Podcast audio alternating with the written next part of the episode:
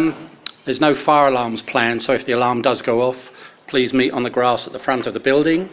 Um, can please everybody ensure that they have their mobile phones turned off now, please?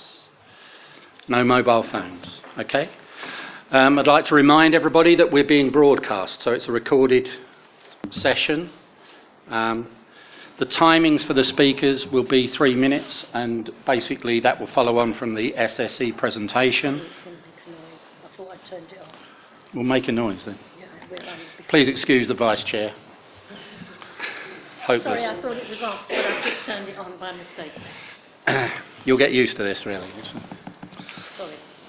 Um, there's uh, apologies from three councillors that haven't been able to attend this evening.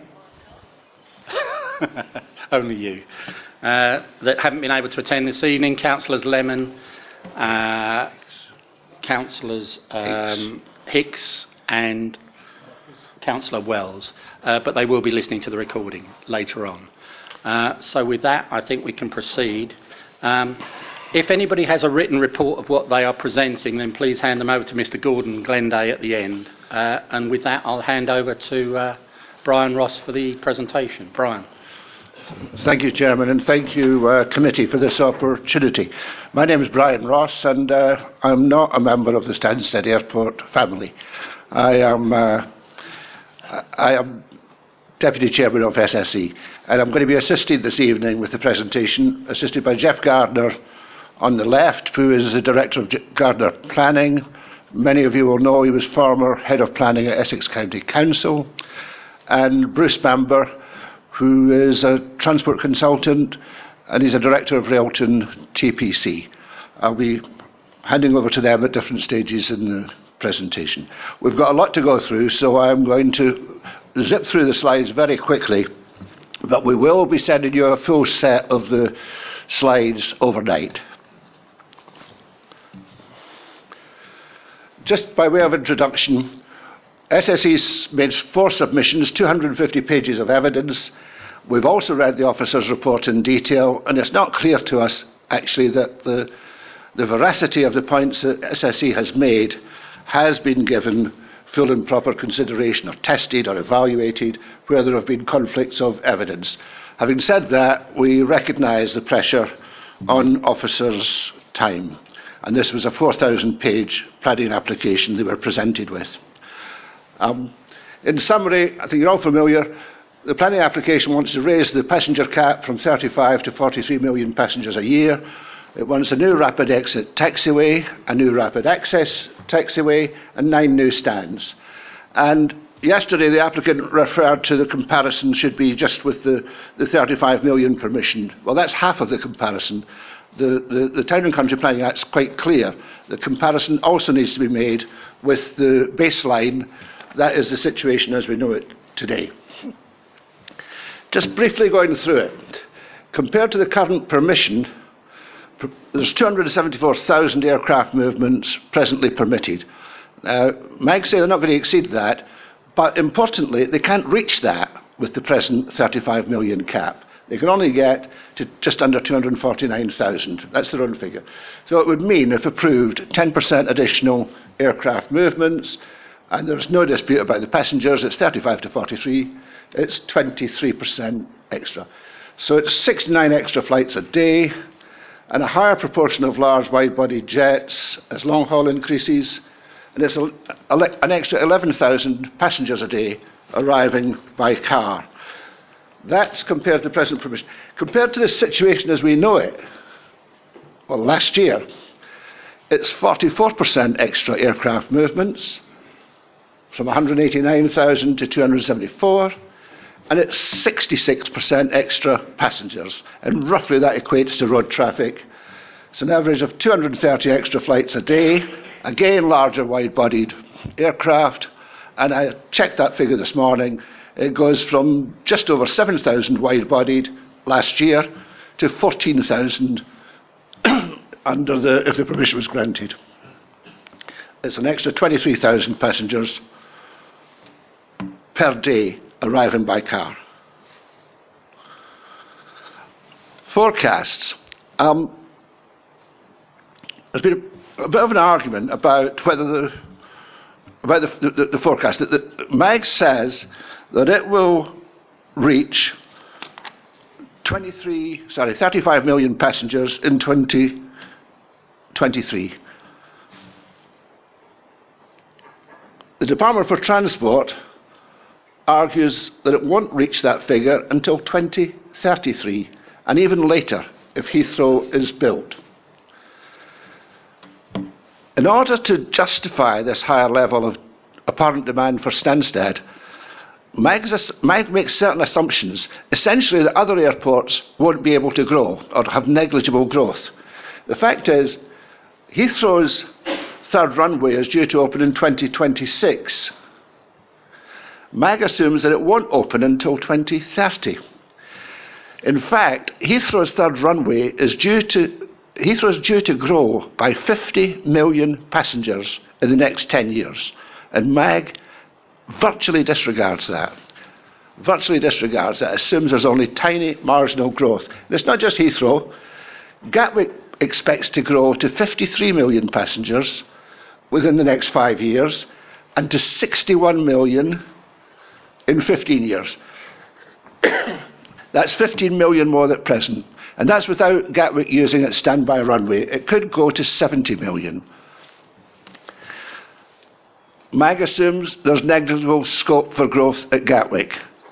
Luton, again, MAG assumes there's negligible scope for growth at Luton. Luton has published its expansion plans to double in size from 16 million last year to 36 million roughly by 2040, longer term. MAG assumes it's capped at 18 million. And so if you assume that all of your competitors have got no scope for growth, it's not difficult to come up with a forecast for your airport which is wildly higher than the Department for Transport comes up with. And MAG cites local knowledge, and officers cite local knowledge. They've got the local knowledge, they know where they can get the customers from. But they dismiss Heathrow's local knowledge. Heathrow says we'll have it open in 2026. The Secretary of State says it'll be open in 2026. MAG disregards that. They know better. It won't open until 2030. And incidentally, the expansion pro- proposals for Heathrow and for Gatwick and for Luton are all going to be dealt with under the NSIP process, the Nationally Significant Infrastructure process. This one, they're trying to sneak under the radar. I just want to give you a quick glimpse of economic impacts because we heard a lot about that yesterday. Again, let's just look at some numbers instead of broad concepts or aspirations. These are MAG's numbers in this table.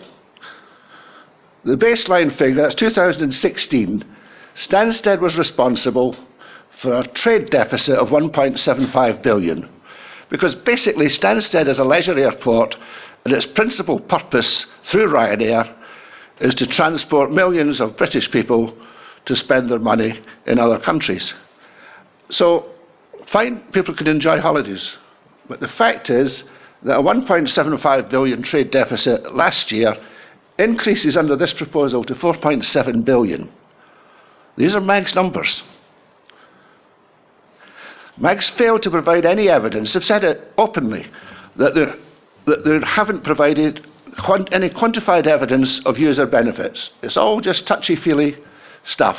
There's no Brexit sensitivity analysis, which says what happens if UK GDP growth or overseas GDP growth declines. We don't know. And there's no analysis that says what happens if the EU aviation market is less liberal than it is today, post Brexit. We're left just to guess. Yes, there'd be around 1,300 extra jobs at the airport if it's approved. But that would have a minimal effect upon local unemployment because there is virtually no local unemployment. And that's largely because, well, there are plenty of local jobs. And airport jobs are not particularly highly skilled and they're not particularly well paid, which is part of the reason why 15 years ago there were more Uttlesford residents worked at the airport than worked there last year. There's fewer Uttlesford residents working there than there were before, when it was smaller. It's difficult to buy a house or even rent a house in Uttlesford on airport related wages. And in fact, of all the employees at the airport, about one in six is an Uttlesford resident, and that includes temporary residents in rented accommodation. Final point on this slide when people speak about jobs, if you have jobs at Stansted, is that at the expense of jobs elsewhere? Now, I'm not trying to play past the parcel and say this expansion should take place at Luton, but the figures at the bottom actually do show whereas the total claimant count in Uttlesford last December, 255, 0.5%. There's other places much more in need of these jobs, and Stansted isn't the only airport in the east of England. I'm now going to hand over to Jeff Gardner, who's going to cover the planning context.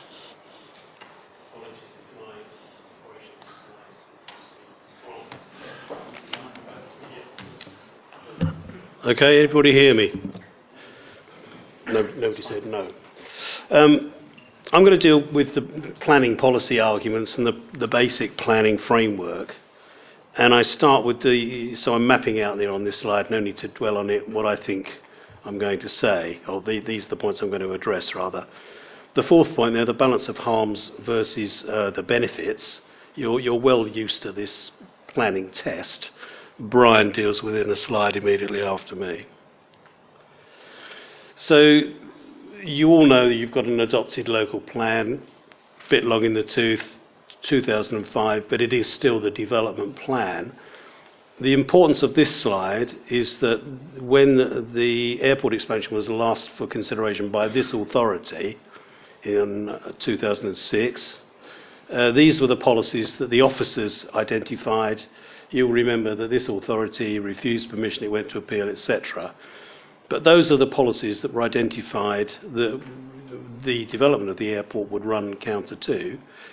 If the local plan is still current, these are still the policies which are relevant. Nothing's changed as far as the council is concerned.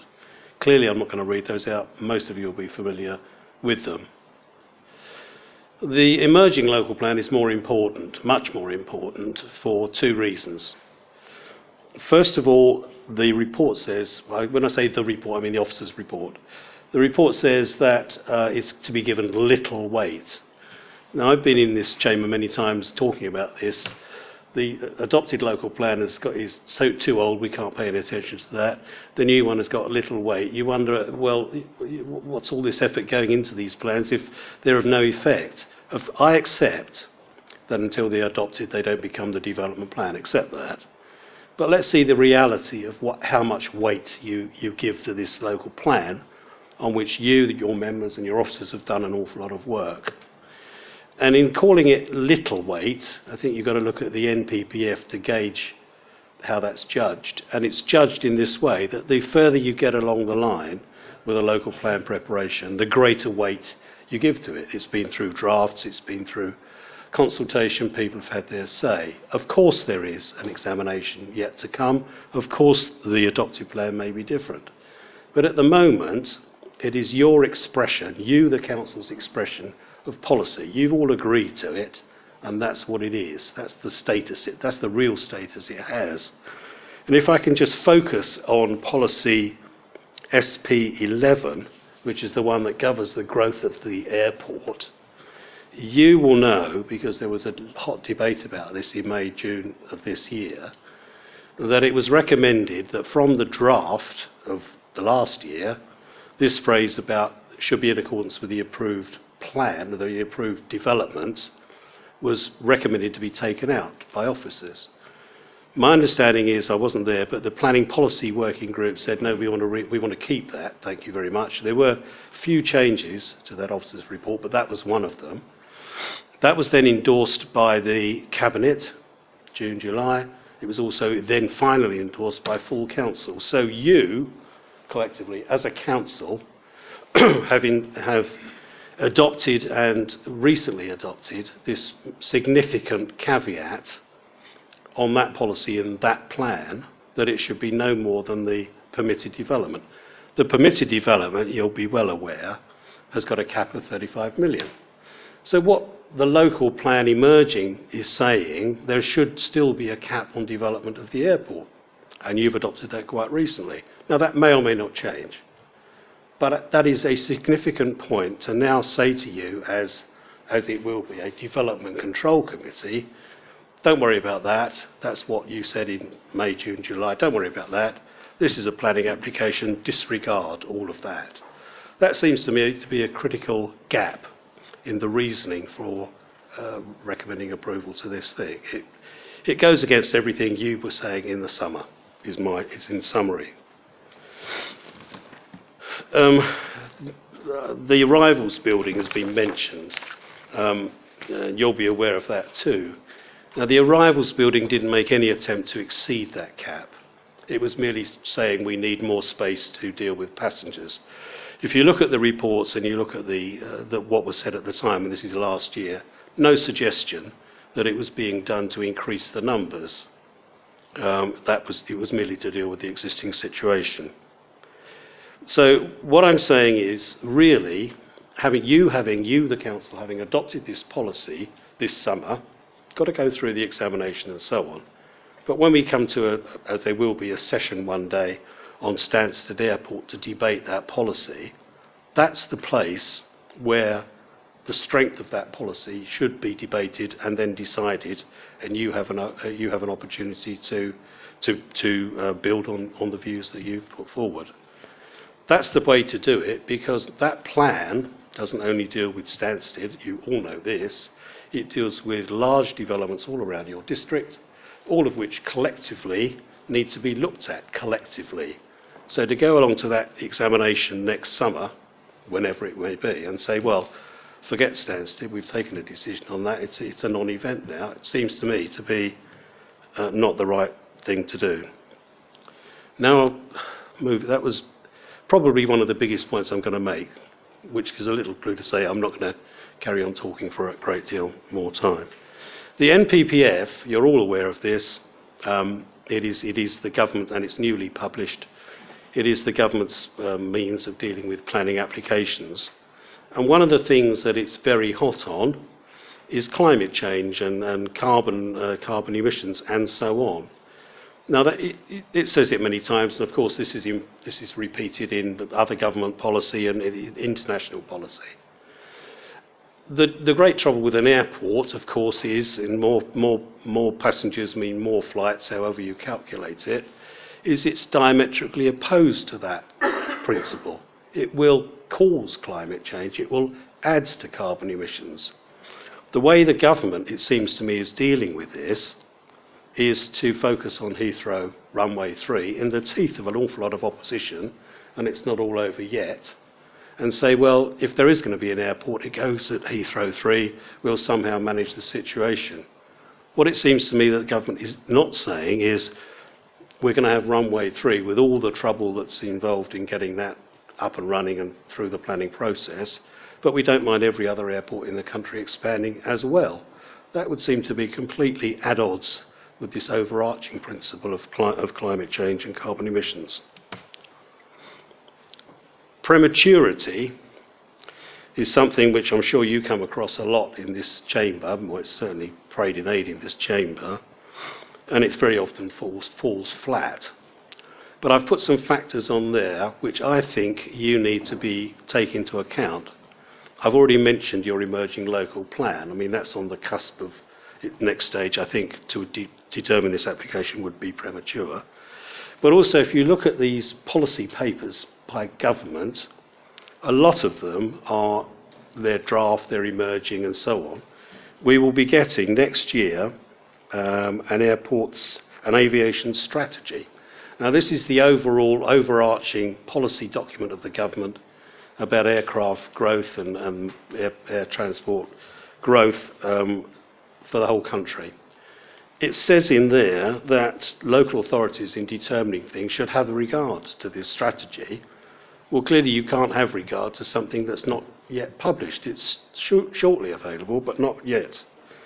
And I think, therefore, in these circumstances, for all the points I've put on this slide, it is premature to determine a planning application in the teeth of emerging local policy, your plan, in the teeth of emerging government policy, which is struggling with this whole uh, dichotomy between uh, uh, climate change, carbon emissions, and, and, and aircraft, uh, airport growth. And I say, therefore, that prematurity, uh, however you define that, or just common sense tells you this is not the time to be making a big decision on airport expansion. And I come back to the point that um, the proper forum for debating issues of this magnitude in this district is at the local plan inquiry hearing. So, this is a little more about the airport's um, policy statement. Um, that, and in the box there is a little quote from it, which rightly says, except it may be well be possible exist, existing airports to demonstrate sufficient need, additional or different to the need being met by runway 3 at Heathrow. Now, Brian's already mentioned the, the need element of this, the economic need element is at best high on aspiration and, and short on facts. It clearly hasn't factored in the runway 3 at Heathrow, the application, because they put it back to, as he said, 2030 instead of 2026. And they haven't actually met that test, which is in the document we already have, never mind what other documents are going to say. So, MAG's forecasts are far more optimistic than the Department for Transport. The Department for Transport say that Heathrow will open in 2026. This airport says uh, 2030, sorry. Sorry, the other way around. They say 2026, this airport says 2030. Um, the cap will be reached. This is even on the airport's own figures, the 35 million. In, they say 2023, Department for Transport says 2033. Which, I was going to say who are you're going to believe, but which, which forecasts are going to be more credible? The applicants, clearly with a keen interest, clean, clear commercial interest in expanding Stansted, or the DFT, who are effectively the government? With no commercial interests, don't run an airport, and are trying to be dispassionate about the figures that are produced. That concludes. Thanks very much. Right. Brian. Yeah. Thank you, Jeff. I want to move on to another uh, aspect of government policy. In fact, this is the emerging aviation strategy, where we're going to get a green paper next month for consultation and a white paper, which will be formal government policy, by the middle of next year. But this Beyond the Horizon document is an instalment along the way to this policy, published in June. And yes, it does give support for airports to make best use of their existing runways. The officer's report refers to that 27 times, mentions this 27 times that there's government support for making best use of the runways, which supports this application. Only once does the officer's report mention that that's qualified, that the best use policy is qualified. First of all, it says they've got to take account of any new environmental policies emerging from the aviation strategy. Well, we don't even know what these are because we're not even getting that green paper till next month. So it's difficult to see how a local planning authority can take account of these new environmental policies emerging from the new strategy. And only once does the officer's report mention the fact, again in the same policy document, it says it's for local planning authorities to consider each case on its merits so you get 27 references to best use, and you get one reference to these two very important qualifications. But in any event, the policy is best use. And this planning application isn't for best use. Best use means to the highest degree possible. Best. Nothing better. Let's just go back on the history. When the application first came in, it was for 44.5 million passengers. Then it was revised down because they thought they were sailing pretty close to the wind on the 10 million. It was revised down to 43 million. If you look at the little chart, you'll see how it was revised down. All that happened was that the forecast for 2029 was removed. It was removed. It was always going to be 43 million for 2028. They just chopped off the final year. By their own admission, this an extra 8 million, 43 million isn't best use.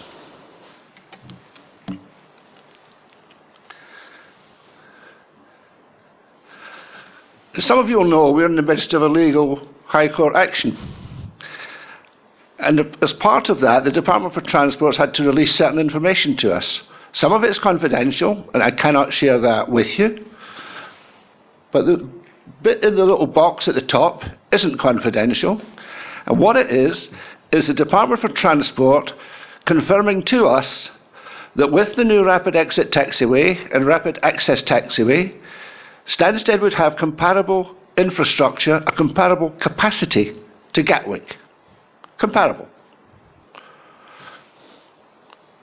Now, I mentioned earlier, Gatwick is planning to do 53 million passengers within five years on the same infrastructure. 61 million by 2032, 2033 on the same runway with the same infrastructure and more. That's without using the standby runway. So, how on earth can 43 million be best use?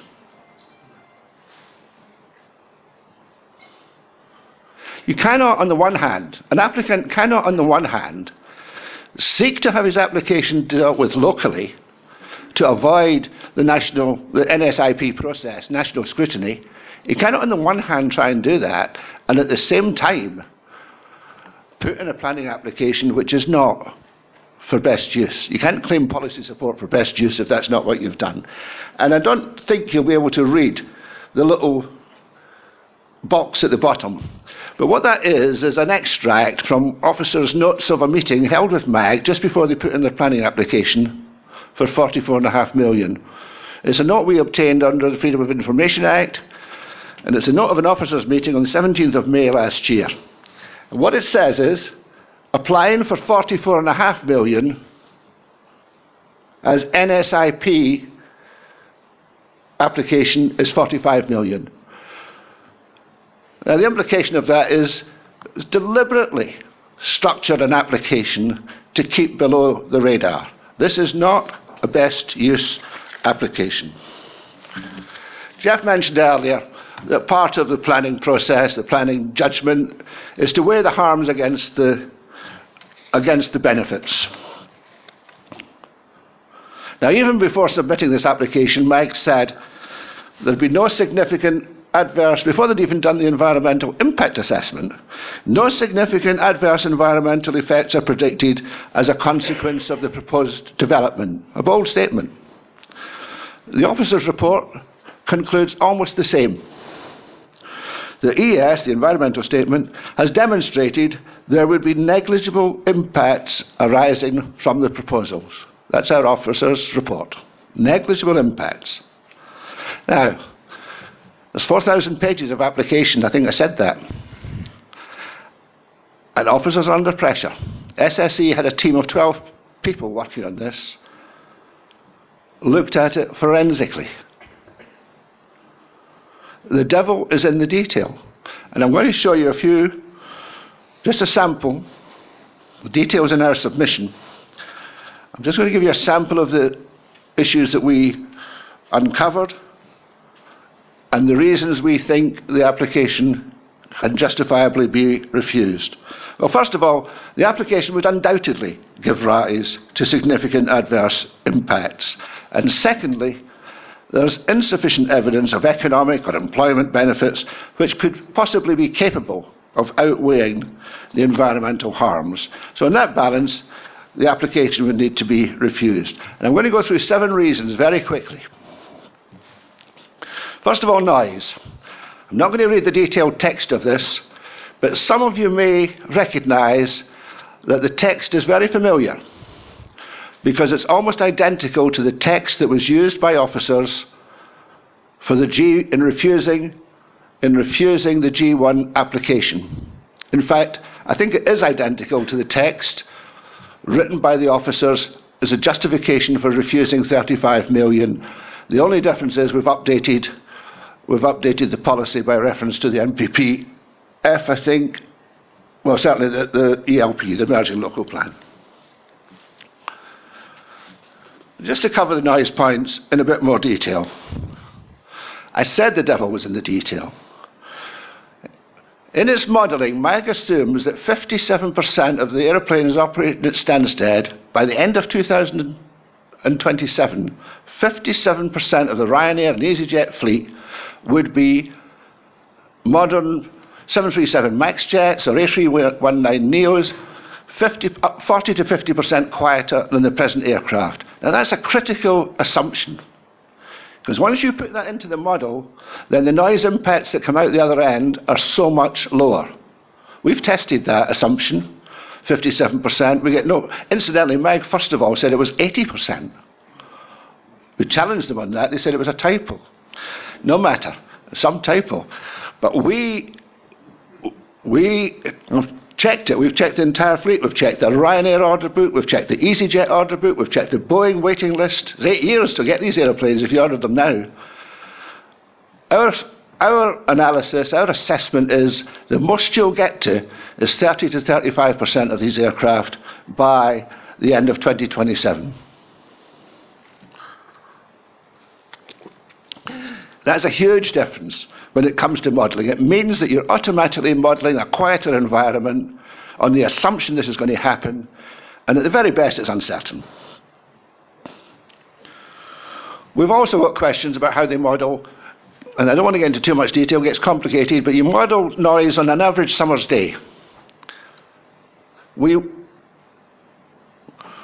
we were puzzled when we saw that MAG's assumption was an, an average summer day was just 9% higher than an average day for 365 days of the year. Just 9%. The truth is that it's 12%. Now you might think, well, that's not a lot of difference. It's actually a difference of 16 aircraft a day. Sorry, wrong. It's, it's a difference on average throughout the year of 25 aircraft a day. 25 aircraft a day. So if it's an extra 69 aircraft that this application causes, you've, got, you've disappeared. You've managed to lose one third of them. No account taken of that in the contours. Also, if we go into the officer's report, the officer's report quotes wrong figures.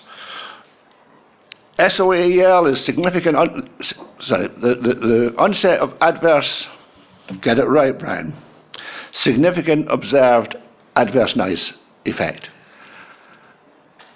And the NOEL is no observed adverse noise effect, essentially. Officers' reports puts these, puts these uh, figures at between 60, 63, is it 63 and 66? Or 66 and 69? It's in the footnotes. It's 63 to 69, sorry. In the range 63 to 69. It's completely wrong. It's completely wrong. It should be 54 decibels. And so they assume there's nothing significant happening. It's very significant. Now you can tell, if not already, noise is not my specialist subject. Martin Peachey, our noise expert, is out of the country. So I'm struggling, I'm struggling with some of these terms. But the essence of it is that there's a substantial understatement of the noise impacts. If we go to policy SP11, it says that development of Stansted will only be supported where it achieves further reduction in noise or no increase in day or night noise. Well, that's not the case. The noise mapping shows more people adversely affected. And it doesn't matter not more people adver- adversely affected if you use 55 decibels. And I'll come to other ones in a minute.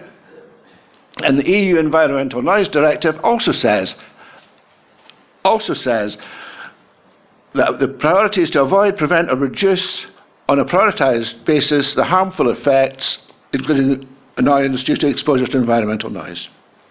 This application doesn't do that. Two more tables, and then we'll leave noise. Even based on the modelling, which we do not, which we think understates the position, if you use the 54 decibel contour, daytime contour, the number of people affected, the number of household effect, uh, households affected, is clearly higher than in the base year. And if we use MAG's preferred comparison, which is to the 35 million case, and MAG's preference to use a 57 decibel, which is inappropriate these days, even on that basis, you can see 2,800 people adversely within that contour compared to 1,750 if the application is refused. So there are significant noise effects. The detail of this is in our report. I'm just giving you a glimpse of some of the key findings. I'm moving on to air quality. Again, reason for refusal number two. And again, the wording is familiar because it's almost identical to the wording used in the case of the refusal of the 35 million application. And a big issue arises in relation to the damage to vegetation in Hatfield Forest and in East End or Elsenham Woods, both sites of special scientific interest. And again, the same point applies. If you assume that 57% of the fleet are going to go new, modern, cleaner, quieter aeroplanes, it's not just the noise impact that's affected, it's also the emissions impact, the air quality impact, the pollution impact is understated because you've made optimistic assumptions.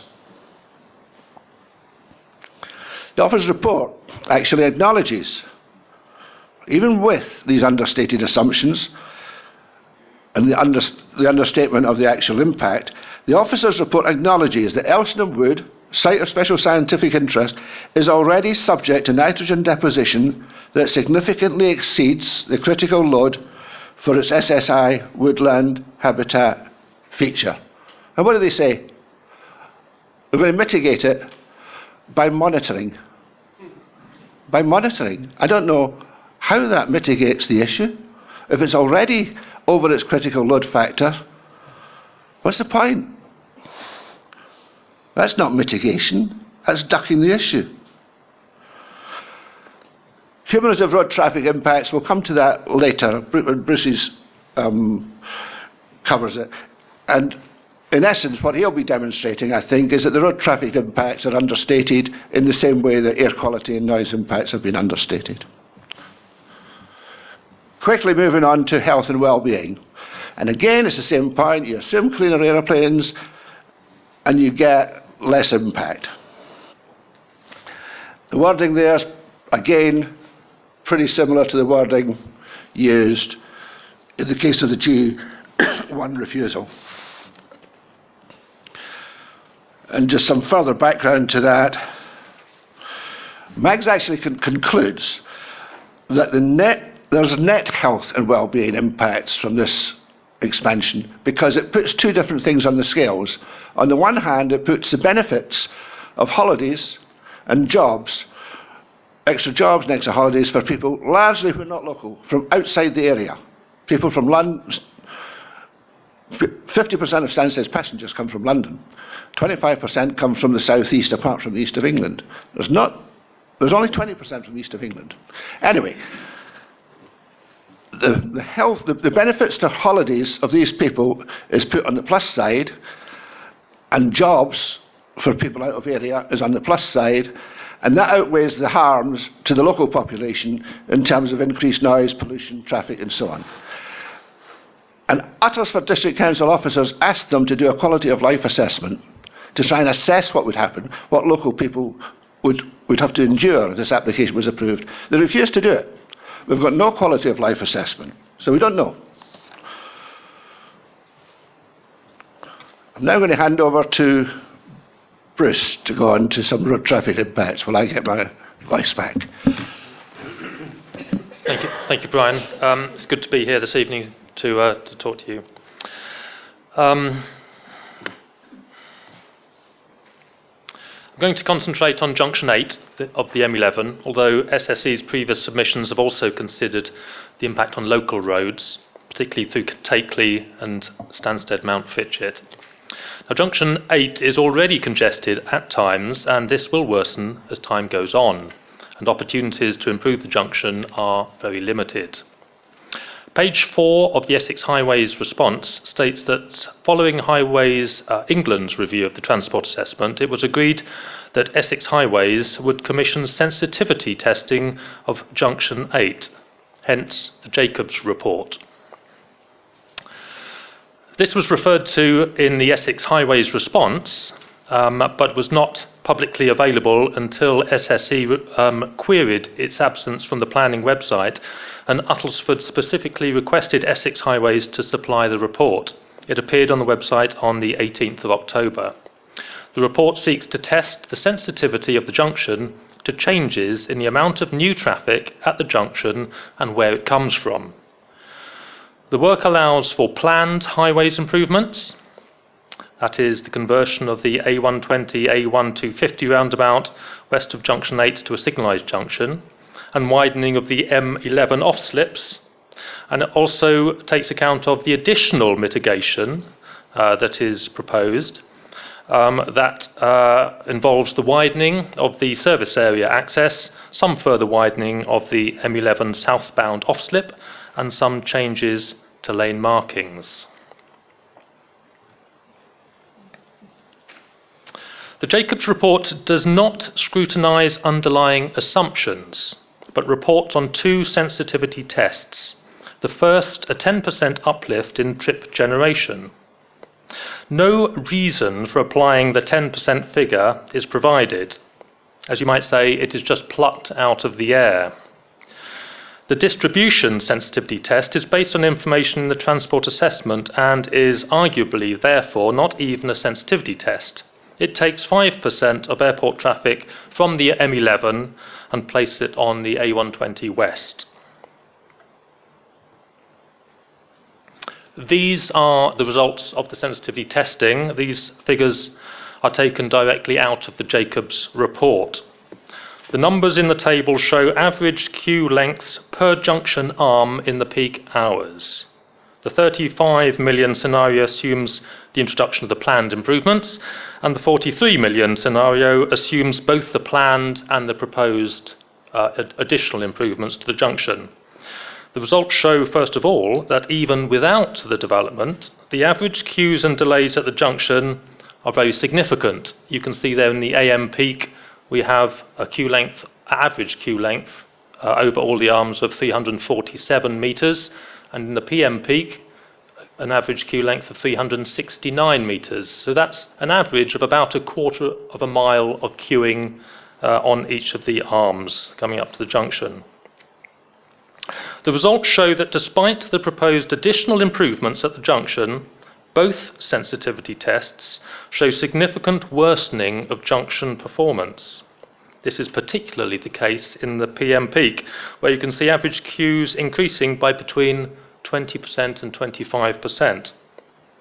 The Jacobs report does not show what would happen if both sensitivity assumptions were applied. It is, however, very clear that the level of adverse impact would be greatly increased. The officer's recommendation states that it is Junction 8's high sensitivity to modelling assumptions that gives rise to the need for mitigation measures. This is both incorrect and inconsistent with Essex Highways' response that does not state this. The need for mitigation measures arises as a result of the severe impact that the proposed development is expected to have on this junction. This is acknowledged by the applicant in paragraph 4.1 of the Transport Assessment Addendum. The sensitivity of the junction shows that the proposed junction improvements are very likely to fail to mitigate the impact of the proposed development.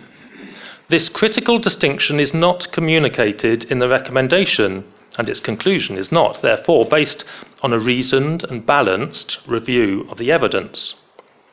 The sensitivity testing shows that the additional improvements fail to mitigate the impact if either of the sensitivity assumptions is adopted. The question is how likely is it that the mitigation will fail? A detailed review of assumptions is set out in SSE's previous submissions, and I will not go through them in detail here. I will, however, outline some of the main points. Remember that it only takes a 10% uplift in uh, trip generation for the mitigation to fail. The applicant relies on an assumed 30% reduction in kiss and fly trips. This is highly optimistic, probably unreasonably so, particularly given that there is no expectation of an increase in the public transport mode share. There is also the question of how to accommodate a very significant increase in airport parking. This is dealt with elsewhere in SSE's submissions. The relatively low level of trip generation during the AM peak period relies on the continuation of a trough in car movement during this hour, itself a questionable representation of the current situation. The applicant states that increased passenger movement is achieved through a levelling off of movement through the day. In the AM peak hour, this levelling off is not apparent. The data show that Friday flows are 4% higher than the average. The summer peak extends from June to October, five months of the year, and is not restricted to the six week school holiday period. Levels of activity in the summer are around 20% higher than the average. It has been assumed that staff car occupancy will be the same as passenger car occupancy at 1.6 persons per car. The level of car movement associated with staff will be around 50% higher than assumed if staff display travel behaviour typical of other commuters. Data presented by the applicant indicates that 59% of staff are likely to attend each day. In terms of staff vehicle movements, this represents an 18% increase above that adopted in the assessments. The prediction is that staff car movements in the peak periods will decrease by 1% despite a 14% increase in staff numbers to the 35 million situation, and only increase by 22% in the 43 million situation when there is a 40% plus increase in staff numbers. The cumulative impact of the numerous sources of underestimation of car trip generation is very significant and far in excess of 10%. Modelling also fails to allow for the proposed changes in the service area access, and will, that will add an additional 100 or so goods vehicle movements using the A120 A1250 junction, and it fails to consider the effect of traffic backing up from the A1250, something that already occurs. Both the Uttlesford and Braintree local plans have reached advanced stages where development proposals are quantified and well known. The local plan will generate significant traffic growth along the A120 and in the north of Uttlesford. Both categories will impact on Junction 8. The proposed developments include 10,000 homes west of Braintree and at Easton Park, and 5,000 homes in North Uttlesford. 7,500 of these homes are expected by 2033. Essex Highways only raised queries regarding modal share, traffic distribution, and background traffic growth on the basis that these are labelled the main areas of concern by Jacobs in its review of the transport assessment. Essex Highways considers that proposals can be made acceptable through the requirement for three targets. The public transport target is not even a target since it reiterates the 2016 observed bus, coach, and rail mode share 50%. The kiss and fly target, as I've already said, appears wildly optimistic given the dearth of any convincing measures that might lead to a significant change in behaviour. There are very good reasons why a drop off or pick up is much more attractive than leaving a car at the airport penalties may fund some minor local highway works, but they will not lead to any significant reduction in car trip generation. Highways England states, I quote, Further improvements are necessary to address the potentially severe impacts on the strategic road network at M11 Junction 8. A miti- mitigation scheme was therefore submitted by the applicant, which, in terms of capacity and safety, should be adequate to address these impacts. It is clear from the work undertaken by Jacobs that the proposed mitigation, mitigation scheme is not adequate to address the impacts. Junction 8 is highly sensitive to any underestimate of car trip generation and to very small variations in assumptions about trip distribution. The officer, officer's recommendation is misleading because it suggests that mitigation is required because of the sensitivity of the junction to underlying assumptions, when it is the predicted severe impact in the absence of sensitivity assumptions that necessitates mitigation it is extremely likely that the residual cumulative impact on Junction 8 and the surrounding network will be severe. Thank you.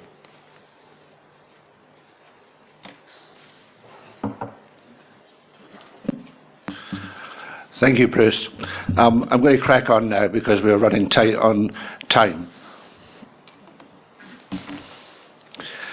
Just as we had an expert look at the surface access road impacts, we had another expert, equally well qualified, looking at the impact on rail services. And I will, on this occasion, just briefly read through the conclusion, which becomes the reason for the main reason for refusal.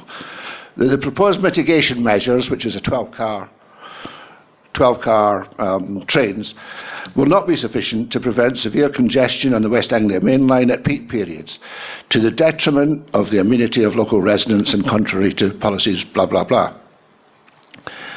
There is a risk that excessive crowding on the West Anglia main line rail services during the morning southbound peak and evening northbound, that's commuter peak times, will give rise to increased use of less sustainable modes of transport.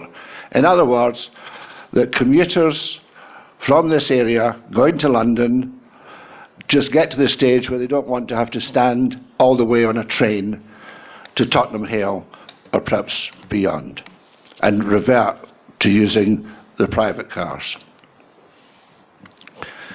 It's clear in any event that the application doesn't submit, uh, promote sustainable modes of transport. The 52% share quoted yesterday is due to decline to 50% public transport mode share. And on, on the train, our analysis shows that loadings between Harlow and Tottenham Hale, which is the peak usage of the West Anglia main line, shows that trains are already full at peak. When you get to 35 million plus housing that's planned, even with 12 car trains, there just is not sufficient capacity to cope. And that's despite the fact that the, the, the, the capacity on these trains has been wrongly calculated. This, has, this point has never been answered for us. But there's an assumed capacity, 65% of the seating capacity of these new trains, and that is simply not achievable. That is not achievable, and it's contrary to the Department for Transport's own guidelines. PIXC guidelines are called, which is passengers in excess of capacity. You're only permitted to stand for 20 minutes. It takes a lot longer than that to get from Bishop Stortford to Tottenham Hale. Um, economic effects, we touched on this earlier, but there's no clear evidence that there be economic benefits sufficient to outweigh the harms. The 1,300 jobs that we provided are not the type of jobs that are required in this area.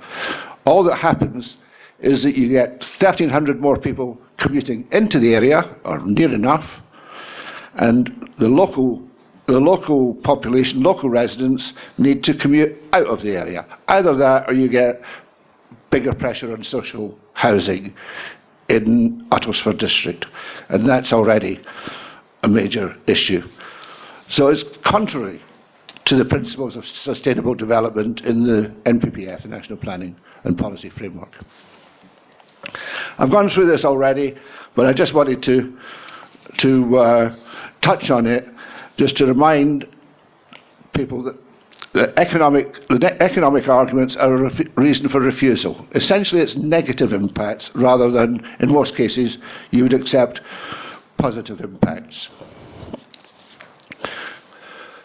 The final reason for refusal, which again consisted with the national policy, national planning policy framework and the, and the local plan, is the carbon emissions issue. Overall, I'm not going, to, not to go into the, the detail of this, but there's 37.5 million tonnes is the planning assumption for UK aviation by 2050. It's the same as the emissions were in 2005. That's the Department for Transport's planning assumption, and that includes an allocation, a planning assumption for Stansted of 1.37 million in 2028, rising to 1.64 in 2050. The proposals here, using MAG's own figures, would go way above that. Way above that. Officers say that it's not material. We beg to differ. And in fact, we would say that this local authority doesn't, isn't empowered to make a decision on carbon emissions which would clearly be way, uh, way higher than the government's allowed for at Stansted. If I try and just explain this table to you, the Department for Transport's planning assumption for 2023 is 1.45 million tonnes at Stansted. MAG's projection is 2.3, almost a million tonnes higher. For 2028, 1.37, MAG says 2.5, again, almost a million tonnes higher. All the intervening years, it's higher. 2050, which is a key year, it's higher. Not quite so much higher, but still 34% higher. Over the period from 2023 till 2050, Stansted's carbon emissions, if this was approved, would be 67.8 million tonnes. The Department for Transport's allowed 38.9 million tonnes. What's the difference? 28.9 million tonnes extra that's not allowed for in the Department for Transport's forecasts. Officers say that's not material. We say that is material. And bear in mind that carbon dioxide is the principal cause of climate change. And it stays in the atmosphere for between 50 and 200 years. That's material.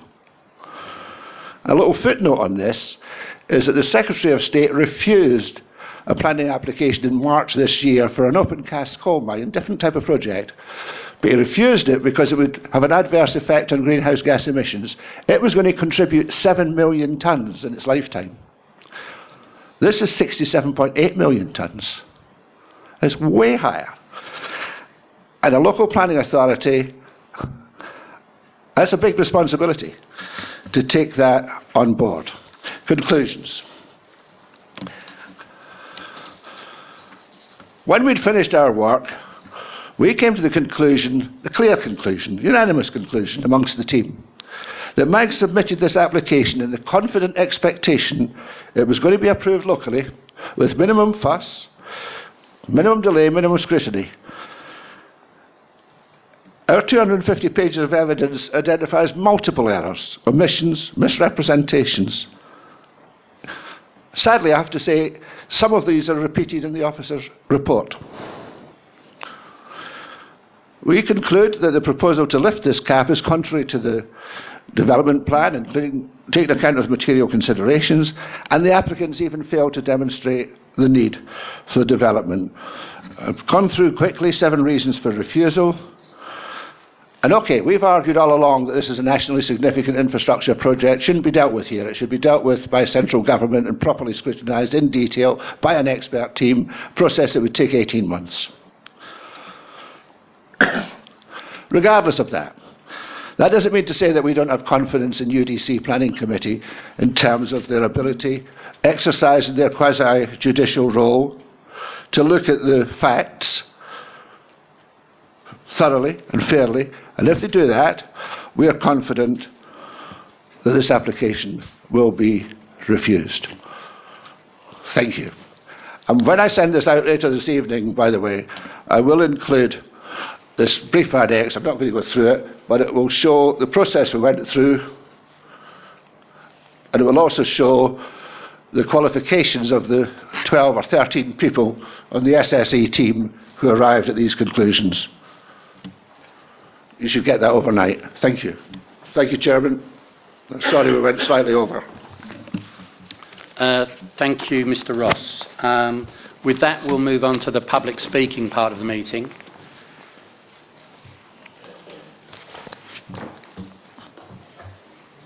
Each speaker has three minutes as such. Don't be put off by the clock on the wall. Too much.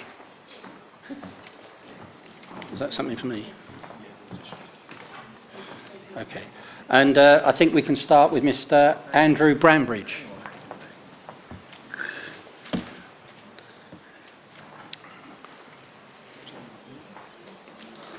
Andrew, if you just hang on while the technology catches up with you. No, please take a seat. I, I haven't got any technology.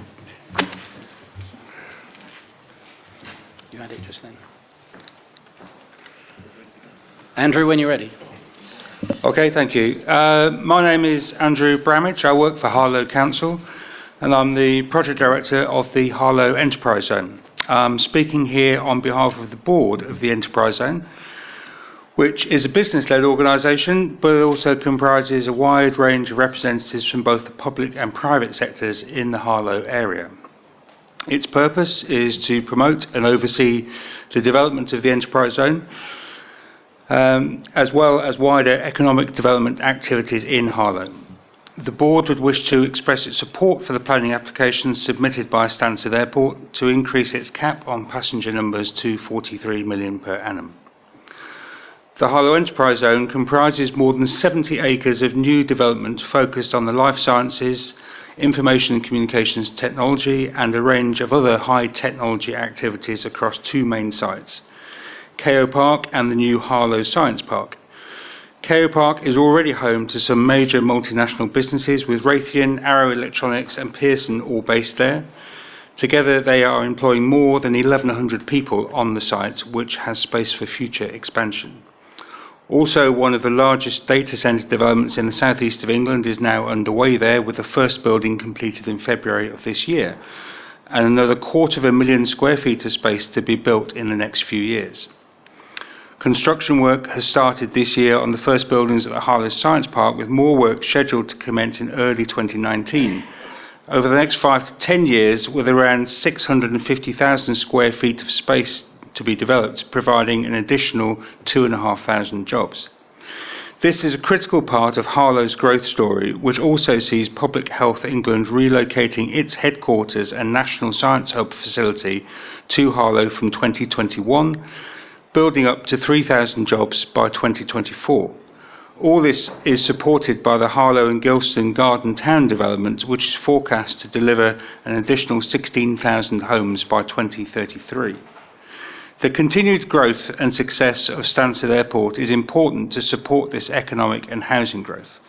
The board of the Enterprise Zone has resolved that it is, it is supportive of the growth of the airport and sees it as an important piece of infrastructure that will support the economic growth of the wider area.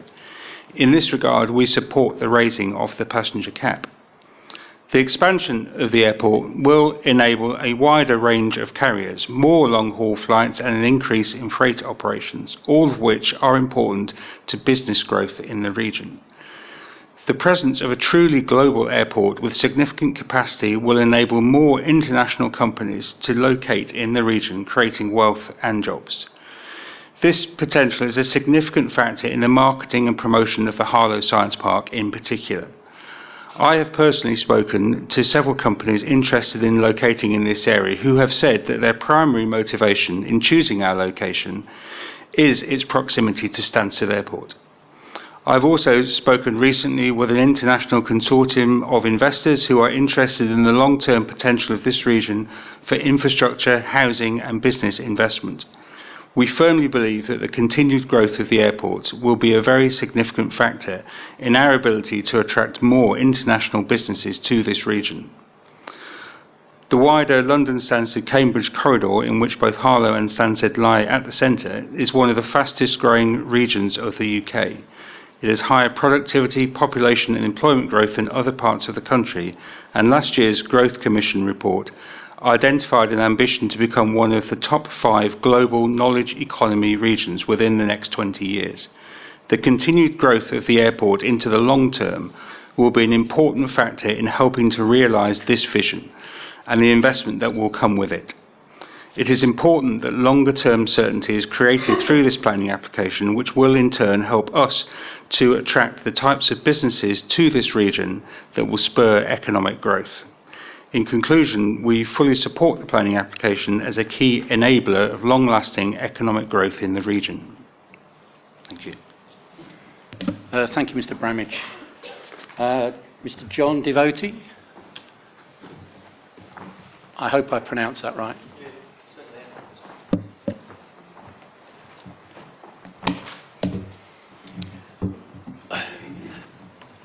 May I take this opportunity to thank the Council for me to uh, talk to you at this assembly.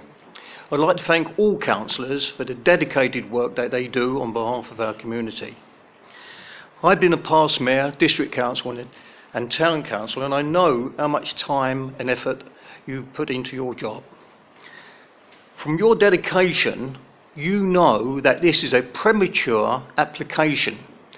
You have seen government figures that the capacity of this airport will not be reached until 2033. There is a great concern that this applicant appears to be rushed through, and the disquiet about the council accepting financial contributions from MAG. I know the magnitude of this application on a small planning department and the stress it must have on our hard-working officers. I think you will agree that the ramifications of this vast planning application are far outside the remit of this council. Therefore, I would implore this committee and council to call this in to the Secretary of State his, to call this application in. Because there are many issues that this application raises that cannot be dealt with by a local authority. Government of all colours have reasons not to call in this application. It is because they would be saddled with the cost of providing the infrastructure they would prefer you to go cap in hand to them and raise local taxes to provide this infrastructure. Now I come to MAG, the contribution from the infrastructure that this airport enjoys. Policy S4 stands at airport boundary. This gives a de facto monopoly to MAG. All car parking, setting down, all vehicles, buses, taxi concessions, hotels, etc., are all within the boundary. So they are there wanting this application to go through because it magnifies their profits. 106 agreements do not go far enough for the infrastructure to be paid for. We're allowing too much of the profits to be squirreled away and placing extra costs on the local taxpayer. Everyone knows this council never plans, everyone knows this country never plans for the future where, where vast planning applications are concerned. History shows it's always trying to resolve problems of infrastructure after the event. There is an opportunity here to change the situation by demanding that Stow, MEG, pays a larger proportion of the cost of accessing the airport, i.e., rail, buses, and road, and I believe that only a government can induce these greater contributions. Stelmag have made promises before, and I believe they have tried to avoid their obligations. They have made statements that new aircraft will alleviate the problems of pollution and noise. However, have you noticed how many old freight aircraft they're using? Are they going to stop those aircraft, or are they going to encourage more? Mr. Chairman, thank you for your time, and I implore this Council to live up to your courage and ask for this application to be called in. I thank you for hearing me out. Thank you. Uh, thank you, Mr. Devotee. Uh, Mr. Roger Clark.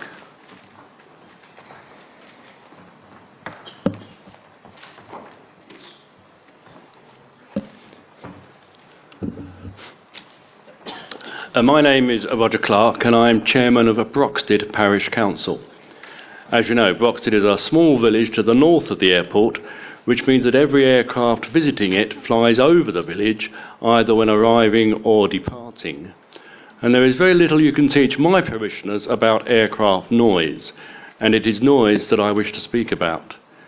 In particular, I wish to nail the big lie that aircraft are getting quieter, because it is just not true. The problem with a big lie is that if it's repeated often enough and authoritatively enough, people begin to assume that it must be true. Whilst modern turbofan engines have reduced their noise emissions compared with the early jets of the 1970s, these continuous improvements are now becoming smaller and smaller for the latest engines in terms of the actual reduction of noise intensity. Claims that new aircraft are expected to be 50% quieter refer to calculated pressure levels, that's noise energy, whereas what the human ear hears is loudness, which is noise intensity, and the two are very different. A 50% reduction in pressure level, that's the noise energy, is 3 decibels, which is almost imperceptible by the human ear. And do remember that noise energy is measured at the manufacturing stage in the factory under laboratory conditions. It is not what people hear when the aircraft are in operation. Just think diesel engine emission tests or the miles per gallon you are led to expect from your new car. And if it were true that aircraft were getting even a little bit quieter, the sheer increase in numbers would negate any such benefits. Furthermore, if the airport were ever to achieve its aspiration to attract long haul flights, it would inevitably involve the use of larger, noisier aircraft. But it has achieved an increase in cargo flights, which often occur at night, and these are almost always larger, older, and noisier aircraft. To say that this huge increase in the number of flights, 44% remember, will make little or no difference to the noise that people under flight paths will suffer is disingenuous and an insult to the intelligence of ordinary people.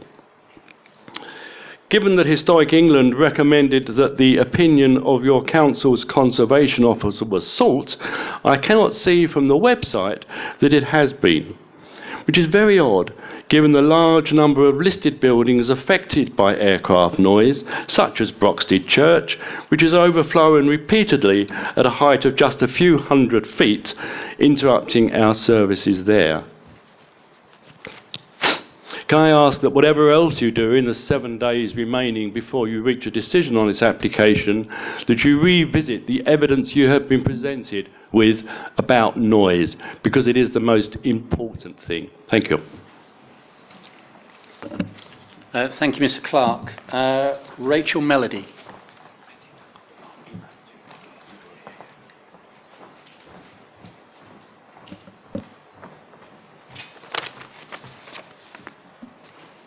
Good evening. Uh, thank you for giving me your time and the opportunity to talk today about the future of Stansted Airport and my support for its growth. If you've not already guessed, I'm not a local. Um, I do, however, live in Bishop Stortford, a town that I feel fortunate to be part of. I recently moved to the area to take on a new role at the airport where I manage a team of over 60 ambassadors, all young, who serve our customers every day. Most, if not all, live in the local area and have done so most of their lives, a privilege that I now share with them. This is my fourth role and second move working as part of the Manchester Airports Group. I initially began my journey at Manchester Airport living and working in that community for nearly five years before I decided to change. I had five years aviation experience and I had options, but for me, Stansted was the obvious choice. It's been one of the best experiences that I have had to date. Stansted is special. Although vast in size and activity, it remains homely, authentic, and welcoming. When I first started working here, almost everyone I met took pride in telling me how many years they had been part of the team and how that environment had been addictive, becoming part of their lives. I can't tell you how many people I meet who have either have a father, sister, brother, husband, or wife that have worked at the airport at some point in their life. And to me, that demonstrates a legacy um, of a community that has been born out of simple terminal and runway. There aren't many places to work when we can share fantastic Aerozone facilities with our local schools or, encourage, or encourage others to join the apprentice or graduate schemes available on their doorstep. Both initiatives that I personally manage in my department and have seen firsthand the value that that brings to young people's life. I have two graduates and 12 apprentices um, that attend the facilities at Harlow College. And I'm incredibly fortunate to be able to work in that unique environment. To think that, that, will be able, that we will be able to share that with further um, many colleagues in the future is important. I travel regularly. Um, Bishop Stortford's not my permanent home, um, and whether I'm going back to Manchester or Scotland, um, I'm in a different place every week. Um, it's made easy for me, and I have simple connectivity from the airport um, across the country, and I can literally finish work and be home in less than three hours, whether by plane or by train. And my friends ask if that's tiring, travelling to and from Essex all the time, but it's actually very easy. I'm often asked my why for working at Stansted, and I can answer it with one word, and that's opportunity. Opportunity is in abundance for young people. Um, creating a career, academic, innovation, and most importantly, travelling the world opportunities. Connecting Essex to more European destinations than any other UK or European airport, and opening doors to Dubai and beyond.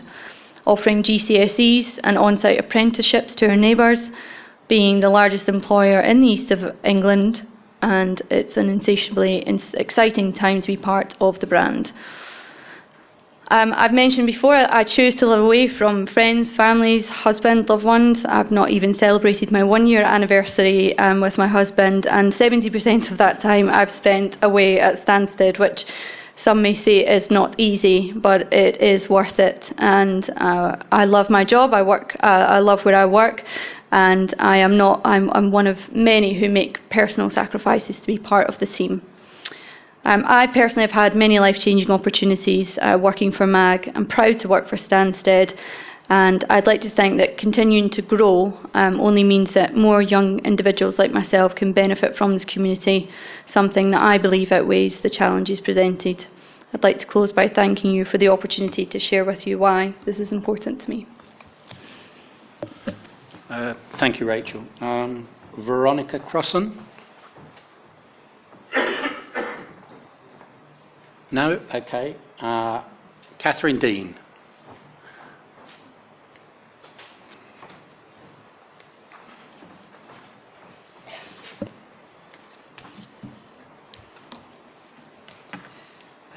Chairman, members of the Planning Committee, my name is Catherine Dean and I'm a resident of Stansted, Mountfitchet.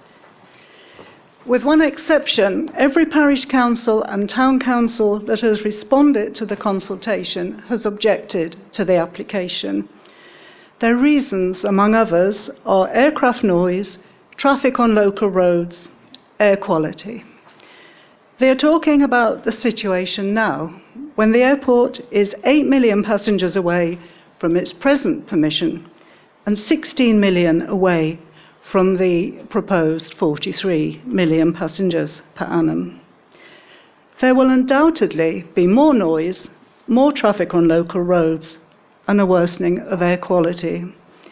To say, as the environmental statement does, that there will be negligible impacts from this application is just not credible. Stansted Mountfitchet suffers from traffic congestion, fly parking, and air quality measurements from monitors in the village show that pollution is reaching a critical level. There are four schools in Stansted, two of which are close to the airport perimeter. The proposed fund of £800,000 for local road improvements will surely be inadequate. It is very difficult to see what measures can be taken in Stansted to accommodate more traffic on our existing roads. A bypass would alone cost more than the proposed fund. How will fly parking be prevented? It has been a problem for many years and no solution has been offered, perhaps because there isn't one. And I see nothing in the conditions that suggest remedies for poor air quality. Monitoring is fine, but what is the solution? Now, I do acknowledge that all these negative effects, not all these negative effects, can be attributed to the airport. The many new houses built in Uttlesford in recent years have, of course, contributed. The District Council has to make provision for 15,000 plus houses in the next 15 years, with the consequence of more vehicles on the roads and more pollution. But the report does not seem to take this into account. These houses have been decreed by the government, so they have to be built. If this application is approved, then added to the negative consequences of the construction of 15,000 plus houses, will be more congestion, more fly parking, and more air pollution from the airport. This is not a negligible application. It's a significant application and will have significant adverse consequences. You have the difficult job of weighing those adverse environmental impacts I have briefly outlined against the benefits which the applicant claims for the proposed development if you believe, as I do, that the balance between the interests of the local community and those of the aviation industry would be compromised if this development proceeds, then you should vote to refuse the application next week. Thank you. Uh, thank you, Catherine. Uh, Mr. Mark Johnson.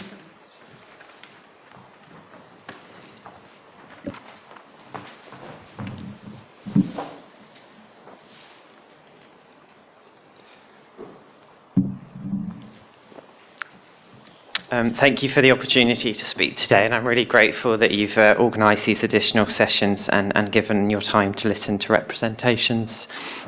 Um, the application the committee will consider next week is, in my view, one of the most important that the committee will have to make a decision on. And as you'll no doubt be aware, no other application is likely to have the potential to affect so many people's lives, not just in this district, but over a much wider area, or indeed uh, the impact on the environment.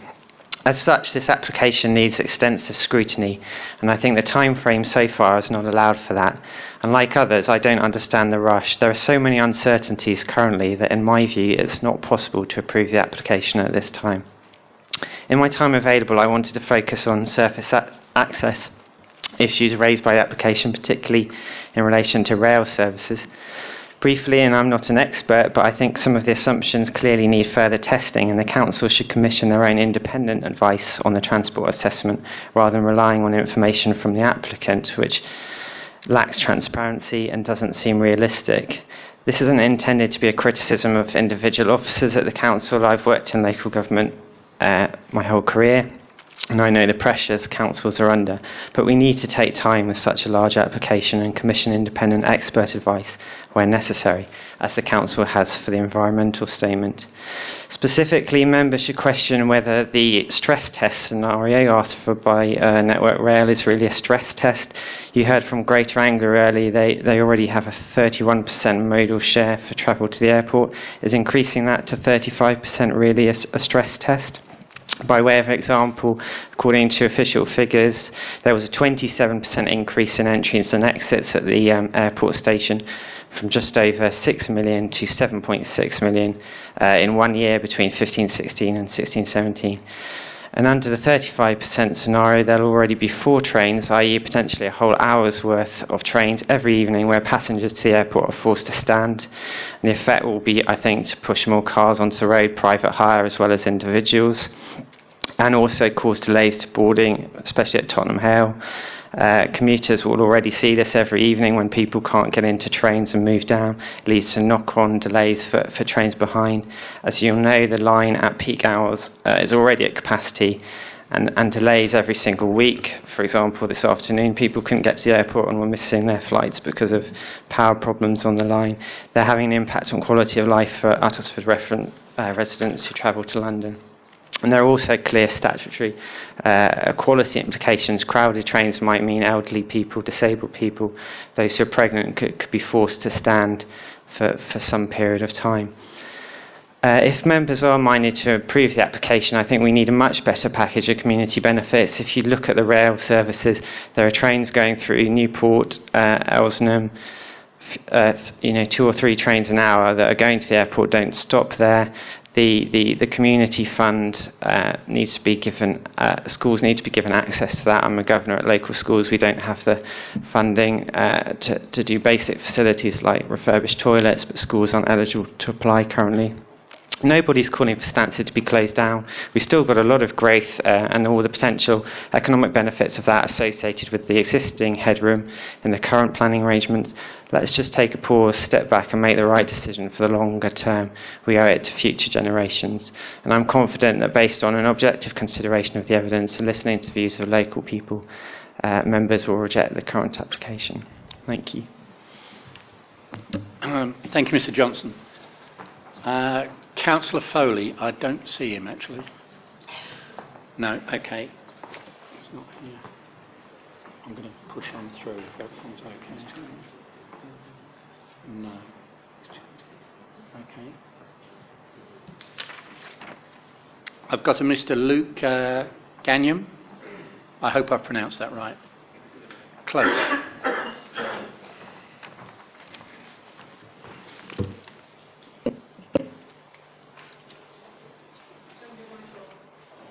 Apologies. Ladies, gentlemen, uh, council, uh, thank you very much for the opportunity to speak here tonight at the hearing. Um, as pronounced, uh, my name is Luke Gaynham, and I'm speaking in support of the planning application at Stansted Airport for the first 43 million planning application. I've been working at Stansted for uh, circa two years and four years with MAG Group. I work within the engineering services team looking after capital upgrades of existing airfield infrastructure. The Stansted Transfer Programme is extremely important to the region, and this is demonstrated through multiple assets and comments that have been passed through the hearing already. To be part of a true transformation programme is extremely exciting and a great opportunity for my personal development and the successful delivery of such a programme. This would ultimately safeguard potentially my future, my family's future. I spent the last six years working in aviation industry. However, as I say, this is the first time I've had the opportunity to work on such a programme of this scale. The transformation programme will provide a future workbook and will allow me to continue to progress at Stansted and in the aviation industry, which I feel very passionate about. The work to be completed are innovative and will be a personal challenge. My role at Stansted involves managing a small team of six people within the larger programme team of engineering services. As part of the team, we've recently recruited a young graduate project manager. The graduate will be an integral part of the team and will have a fantastic opportunity to develop within the wider Stansted Transformation Programme. We hope it's successful to expand our team over the coming months and focus on graduate recruitment and development. The growth of the airport offers not only opportunities to the obvious, but large proportions of the regional supply chain, in my opinion, and the opportunities exist now and in the future. The local economy will benefit. These will benefit. There are not just short-term spikes for the duration of the programme. The increased infrastructure brings greater opportunity for numerous parties for the foreseeable future, whether this be through direct employment or greater travel benefits. The last 20 months have seen me engage and support the local community with me living in and around the surrounding, the surrounding area, supporting local businesses from B&Bs, restaurants, shops and pubs. Each village with its own sense of community and identity, offering a really fresh perspective to someone who grew up in the city. Finally, the expansion and the outward looking message given by not only the transformation programme but by the airport safeguards the future for generations with an on site further education facility, a world class employer on their doorstep, and easy access to the global market. Thank you very much for your time. Thank you, Mr. Gaiman. Um, if everybody's okay, I'm going to push on. Uh, Jonathan Axford. Mr. Axford? No? Uh, Francesca Hughes? No? Okay. Uh, Heather MacDonald? No? Okay. Ray Beverley?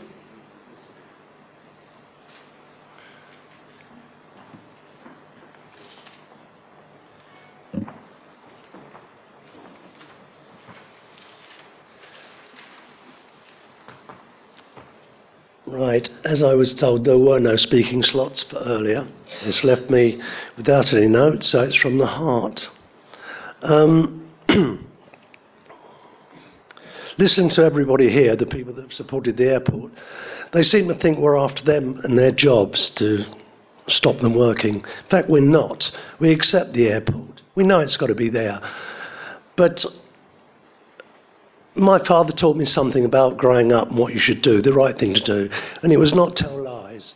What I see here continuously is lies. Lies, lies, and more lies. Um, and what Brian Ross has taught us is the truth. The truth is very important. Um, we know that figures can mean anything. I mean, Carillion proved that. Um, and I'm not going to go into details that I've lived here since I've had pimples and a blow away because that would be a lie too. I still get pimples. But at the end of the day, the truth has to be said. Um, on a recent visit by airport um, people from the airport and the people representing us, we had 12 um, Ryanair jets go over continuously in about 25 minutes. They were walking to um, our neighbour's house, and I pointed up and said, "Do you see that?" And he said, "Yes." No, coming from the wings. He said, Yes, yes, what's that? I said, Well, what do you think? He said, Well, is it vapour? I said, Not at 945 feet. They could be cleaning out the toilets, of course, but I don't think so. Now, both my neighbour and I, we live in a place which is a historic monument. I don't know if you councillors know this, but it's called Wallbury Dells, and it's an Iron Age fort, and it's listed of national importance by the Secretary of State. And it's also protected from environmental issues. Now, we get fuel over the houses. I can tell you now, and it's just thrown in for the mix, but my neighbour and I have both suffered cancer in the last two years. Probably nothing, but we have. Um, he's undergoing further chemotherapy. Not in my family. So, at the end of the day, the denial of it, they don't eject fuel, is crap. I've been online, checked where the, uh, the particular aircraft that Ryanair use eject their fuel. Um, we know they're doing it on bad days when they've got to land at the correct weight. So, um, yes, we're not threatening the people that work in the airport. And they would say, the words I've heard are wonderful, fantastic, excellent. Well, to quote Mandy Rice Davies from 64, if any of you are old enough, well, they would say that, wouldn't they? But at the end of the day, think about the original people that lived here, not about the new community. They're not the new. We've lived here 40 years plus. So we're just old gits, I know. But you know what? What I bought 40 years ago was my investment for my grandchildren. And with what we've learned from certain offers, which are absolutely disgusting, considering they're talking about paying millions in share um, issues, um, I wrote an article in the local paper called The Nature of the Beast. So, what is the true nature of this beast? I rest my case. Thank you, sirs. Thank you, Mr. Beverley. Um, Andy Scott?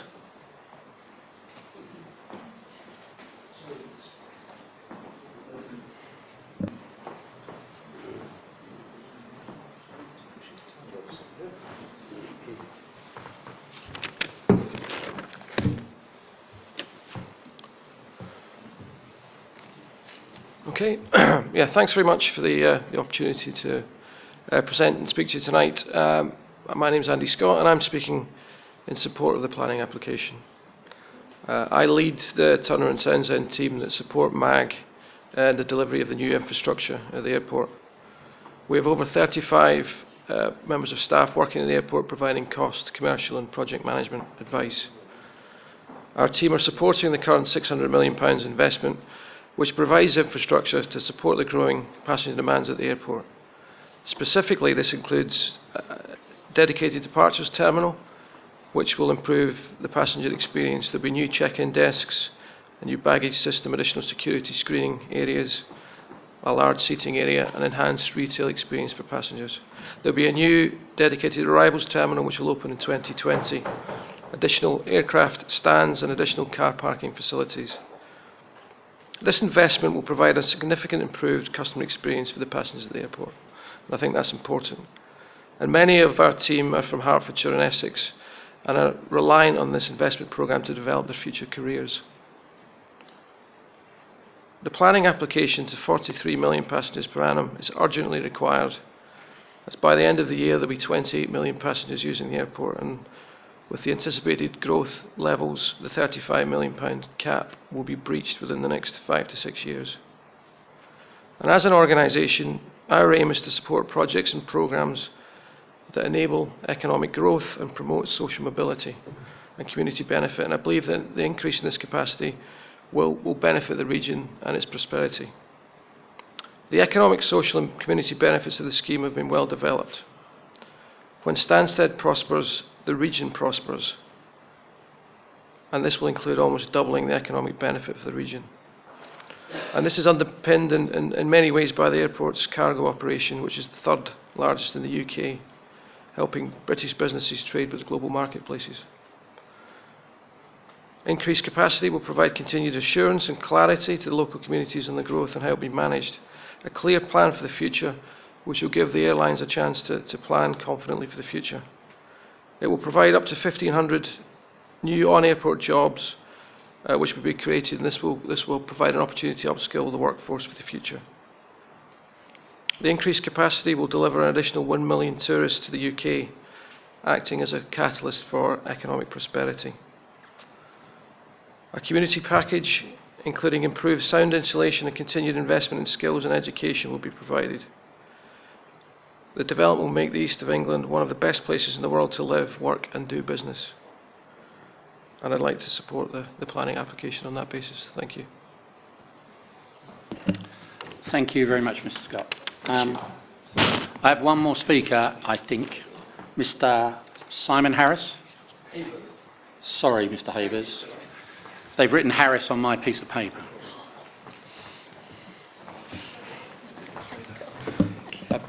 Good evening, committee members. Um, I'll be brief and to the point. My name is Simon Havers. I have been an Uttlesford resident for 21 years since I moved to Great Hallingbury, very near the airport. Um, I uh, arrived uh, suffering slightly from asthma, needing only one asthma drug. I now need five. I can't help but think uh, considerably caused by the air pollution that our area suffers. Uh, I work in London for the first 18 years. I commuted by train. Three years ago, I got a refund on my season ticket. Fed up with the infections I was getting from being crushed up against other people in the Stanley Ramoni carriages. Fed up with arguments with Stansted bound people who had got on at Liverpool Street when I was getting on at Tottenham Hale and who have covered all the seats with their, with their suitcases. And I did something really selfish. Um, ashamed to say, I went and bought a car and now I commute to London by car. Um, and uh, I'm sorry, everybody, I know that's not good for the planet, but it's what I feel I've been forced to do.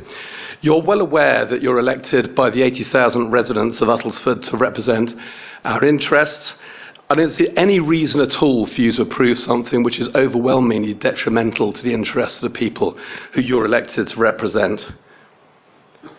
The damage to them from the air pollution, the noise, the road congestion, the, the, the, the train congestion, the environmental damage, it, it's all massive, massively negative.